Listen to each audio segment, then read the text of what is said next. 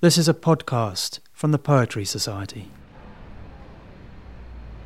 The reader is alone with the book and alone with the poem, and and that's where I think of myself as a reader as well.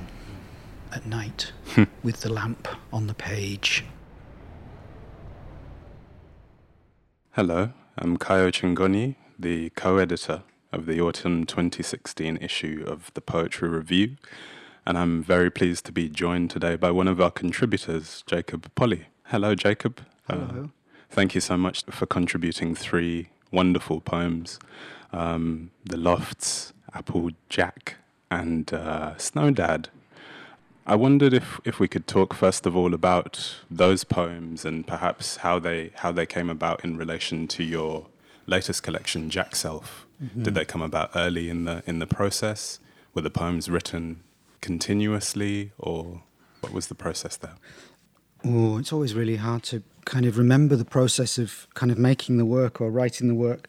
But um, I, I, started to write these poems in 2012. I, I kind of know that because I can kind of mark it almost exactly. I taught an Arvon week at Totleigh Barton, you know the you know the Arvon residential weeks, and I, I, did a I did a week there. And what I always tell my the participants of one of those weeks is to kind of go away and regard the week as a kind of huge charge and go away and continue to write basically on riding on the energy of the week if there has indeed been good energy as there usually has been on these weeks. But i thought well i never do that. You know i never take my own advice. You know i always just go home and watch you know masterchef or something, you know what i mean? I, I, I try and go and do nothing. But i thought well actually i'm going to take my own advice and try to just kind of write something off the top of my head. And it had been a kind of recharging week for me. So anyway, I sat down and I just wrote one of these odd poems with this character called Jackself. And I kind of immediately thought this first poem was a kind of way of handling because you know I think we're all we're all handling the same material really over and over again. There's no kind of getting around that there isn't some new material that is going to suddenly lay itself down inside you, level by level, sediment layer by sediment layer. It's all there. So it seems to me that we just have to find ways to revolve our lens or the gemstone that we're kind of looking through in order to reveal different facets of this same material. So I suddenly kind of thought, well, actually, this is interesting because it's it's handling material that I've maybe handled before, but in a completely different way. But I immediately thought, where's that going to go?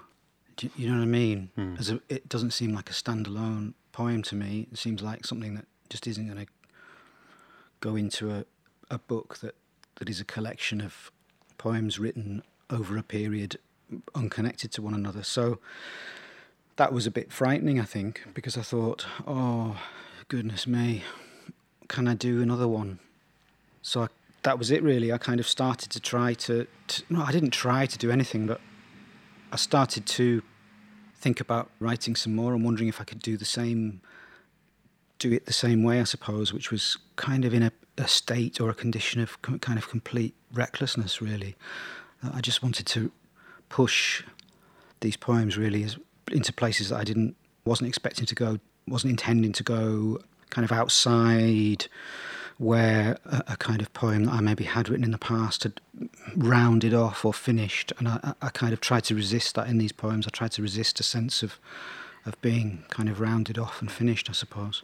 Mm. That's a long story for mm. for, a, for, a, for a short question, Kay. I'm sorry. No, it's okay. I think it's it's interesting and, and fruitful to discuss it because in relation to your three previous collections before Jackself, there was this same inclination and affinity with music. There was the same references to folklore, particularly the folklore perhaps you were exposed to in childhood of that landscape.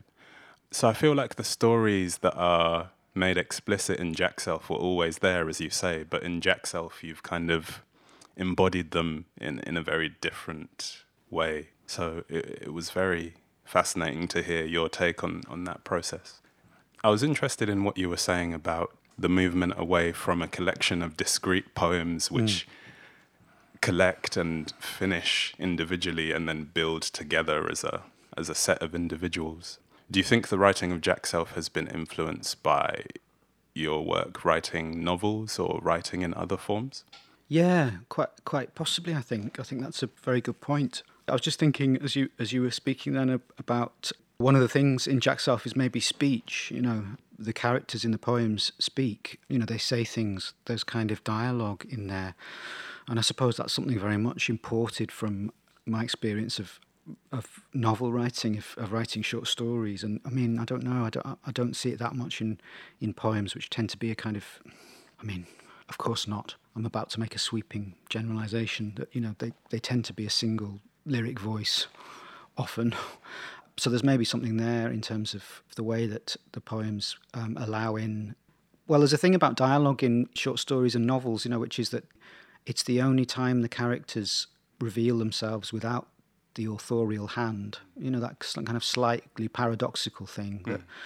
readers like dialogue because the characters are revealing themselves, as it were, without the, the interference of the author. Mm. And there's something very attractive for me in terms of poetry for that. You know, I, I kind of wanted that sense of unmediated. Of course, it's mediated because I made it up, but the sense of kind of the unmediated mm. voice, the unmediated kind of character, which is not mine. Mm. I think that comes out in how you were talking about the process of making the collection having to do with shaking off certain of your previous patterns of mm. writing and composition and trying to work in some kind of instinctive or improvisational way. I wondered what relation that bears to, to music in the sense that Jackself has been set by John Alder to music. Yeah. And was that something that happened early in the process or is it something that happened after you'd completed the collection? I'd kind of completed the the manuscript it was still in a, a wobbly, slightly gelatinous state, so some things were still changing or about to change. But I was uh, asked to do something. I was asked to collaborate to do something f- for the radio, to do something with somebody else, with you know another art- artist or something. And, and I've worked with John Alder for many years, kind of on and off and he was the first person who kind of leapt to mind. And I just thought, I've worked with him for ages, but we've never actually made something together. He's always been part of another project, so he's always done kind of sound design or, or recording for me when I've done something else uh, to do with installation work or drama work or something like that. I wanted to present him with something that we could, he could contribute to and you know bring his own unique talents and vision to really but the process has been really interesting because what we did was I record I just recorded the poems on a on a voice recorder. I, re- I recorded a few, and just gave John them as sound files. His process was just to listen to them and listen to them and listen to them, and then something kind of rose up for him, and he would make something. But the process has evolved as well. So I'll try and find a kind of um, line, a, a, a sung line in some of the poems, and I'll record that. And John will sometimes use that as the tune for the poem itself, or there'll be a bit with, with me, you know, actually singing. So it's almost like cracking the poems to see what the. Because there's a kind of music underneath them that sometimes John is just raising up for the setting of them.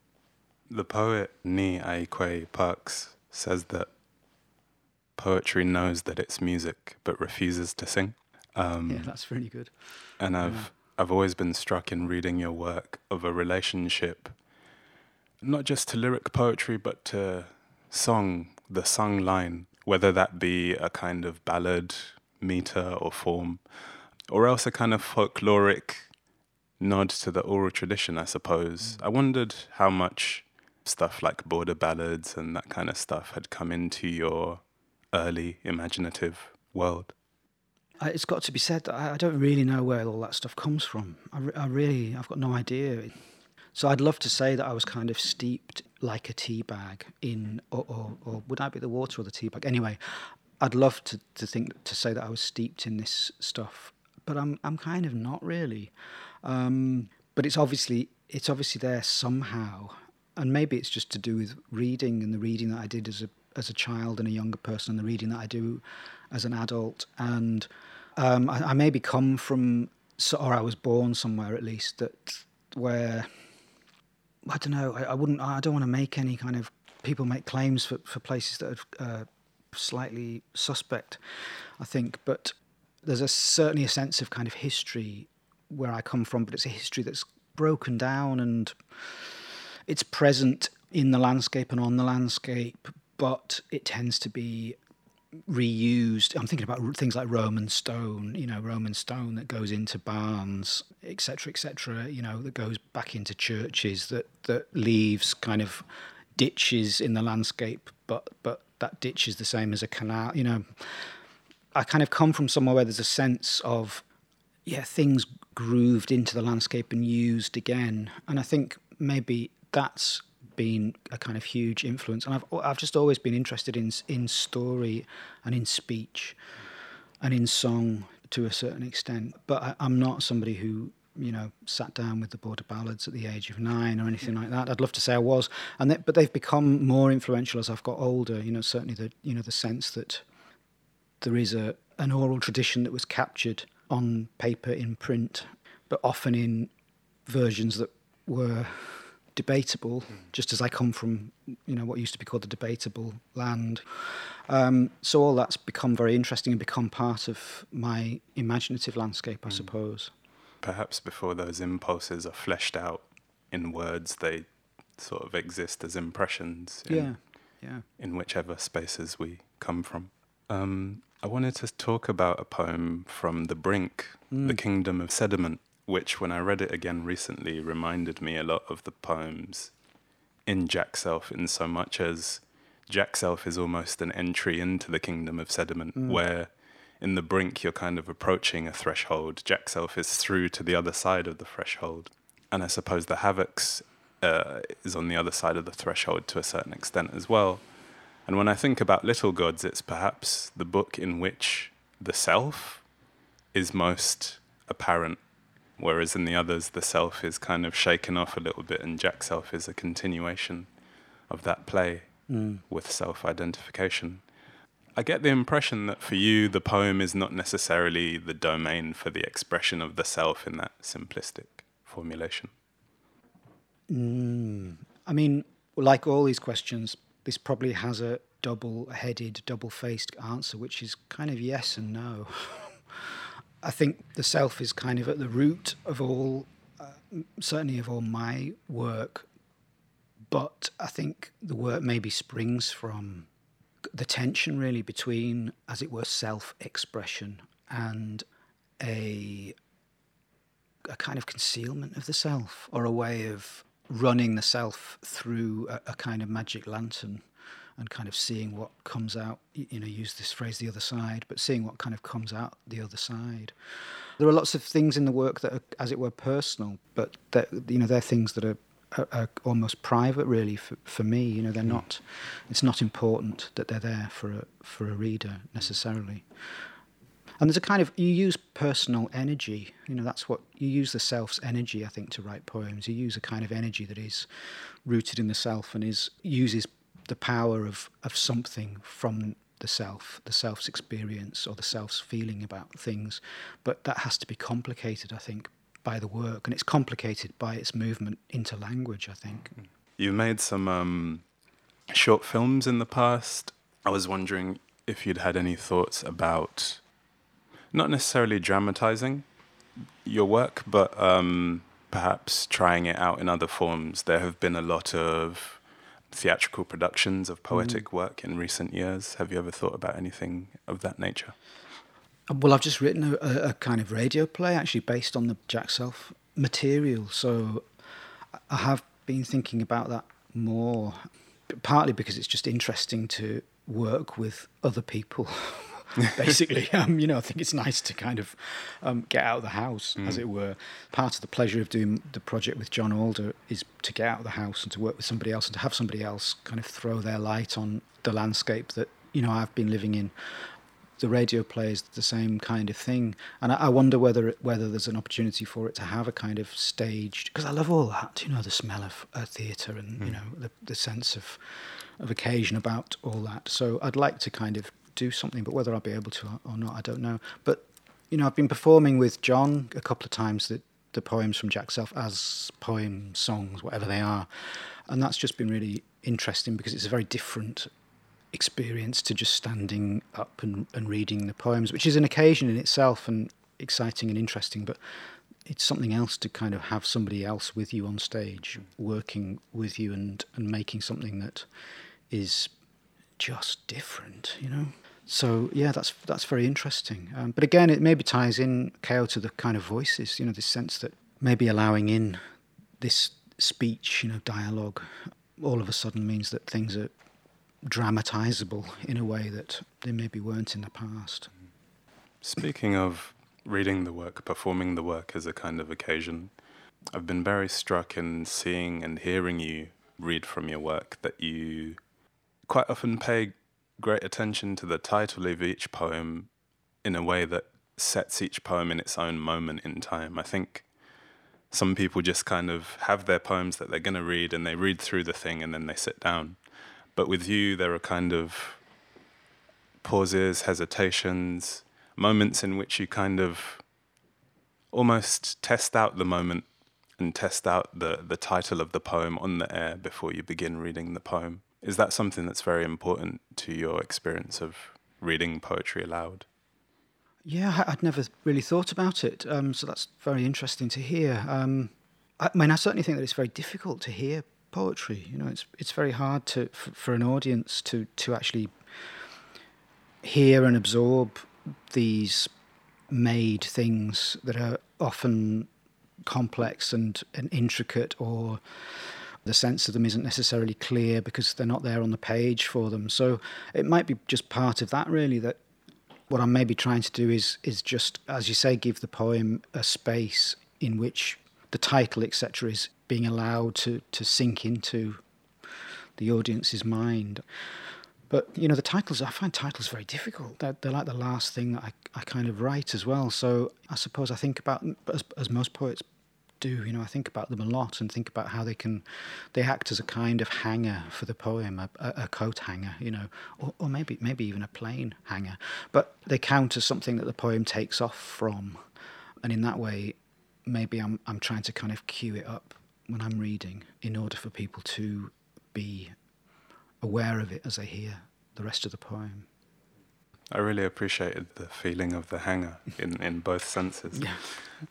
I do get that space around your poems, both when you read them and also on the page. There's a lot of there's a lot of space that might have to do with the fact that you've always been in your books committed to longer poems with mm. a kind of narrative to them, and then shorter lyrics, and then really short poems which take more attention and time. I was thinking about this thing of um, what Borges calls the telling of the tale, which is a which he thinks of as a kind of ancient part of the technology of poetry, that it's musical, but it also tells a tale, and so it combines different impulses and kind of gives a, a twin feeling, a two in one feeling. And so I was I was wondering how much the narrative has to be explicable, or are you comfortable with it being mysterious?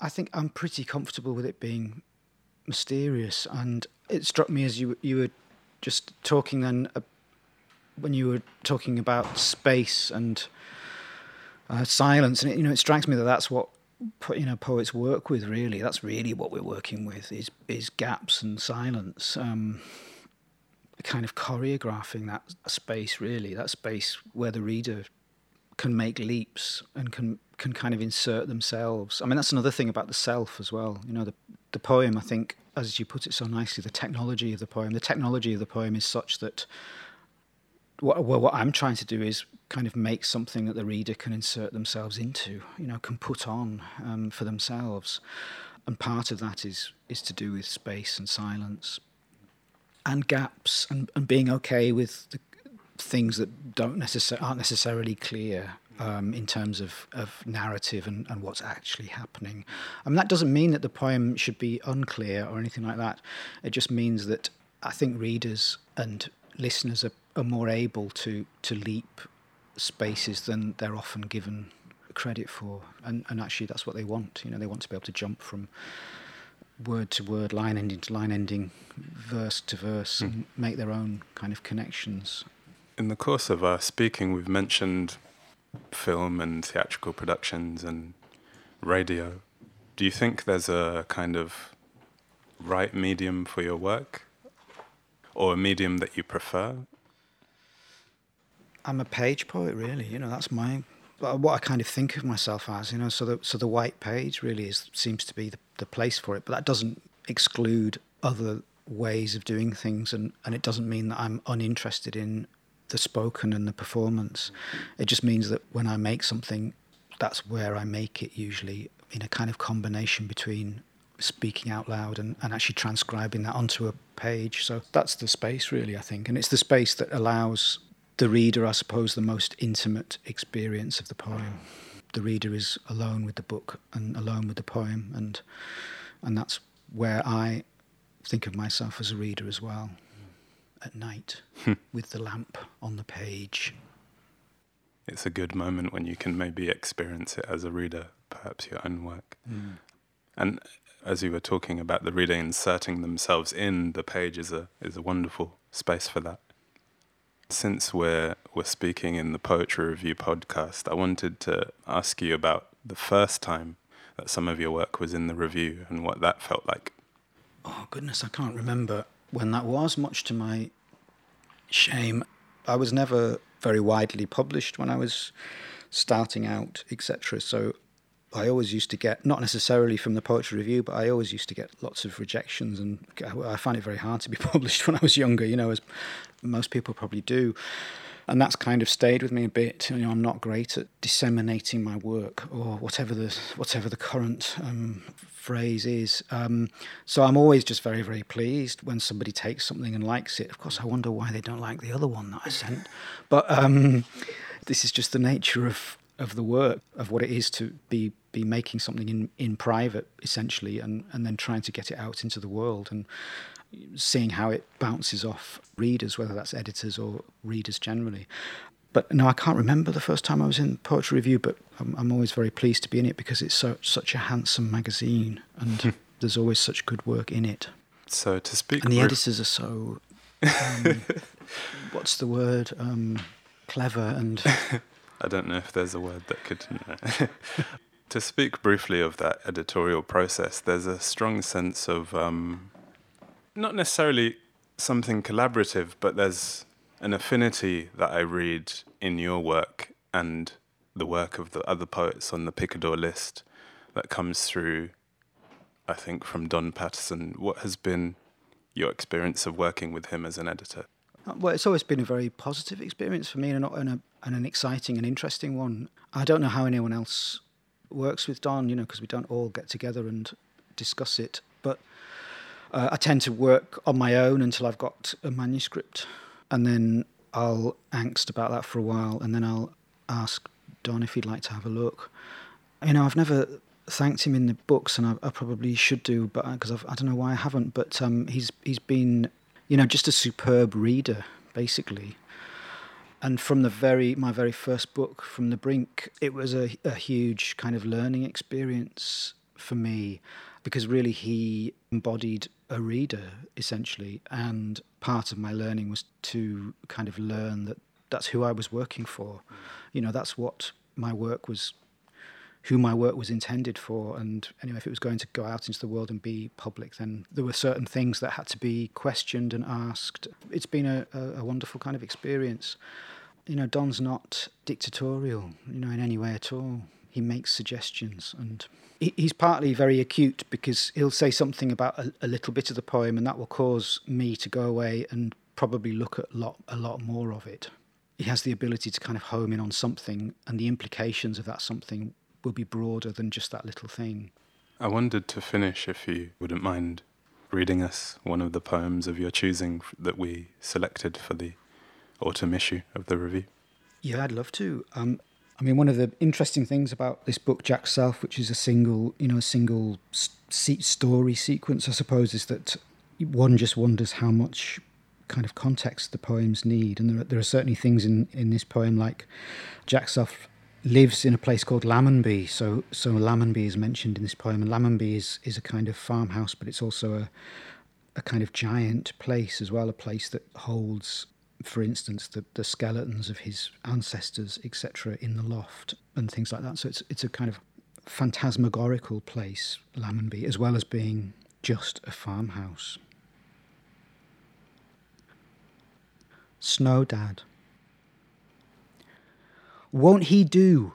Jackself says, longing at the red front door of Lammonby.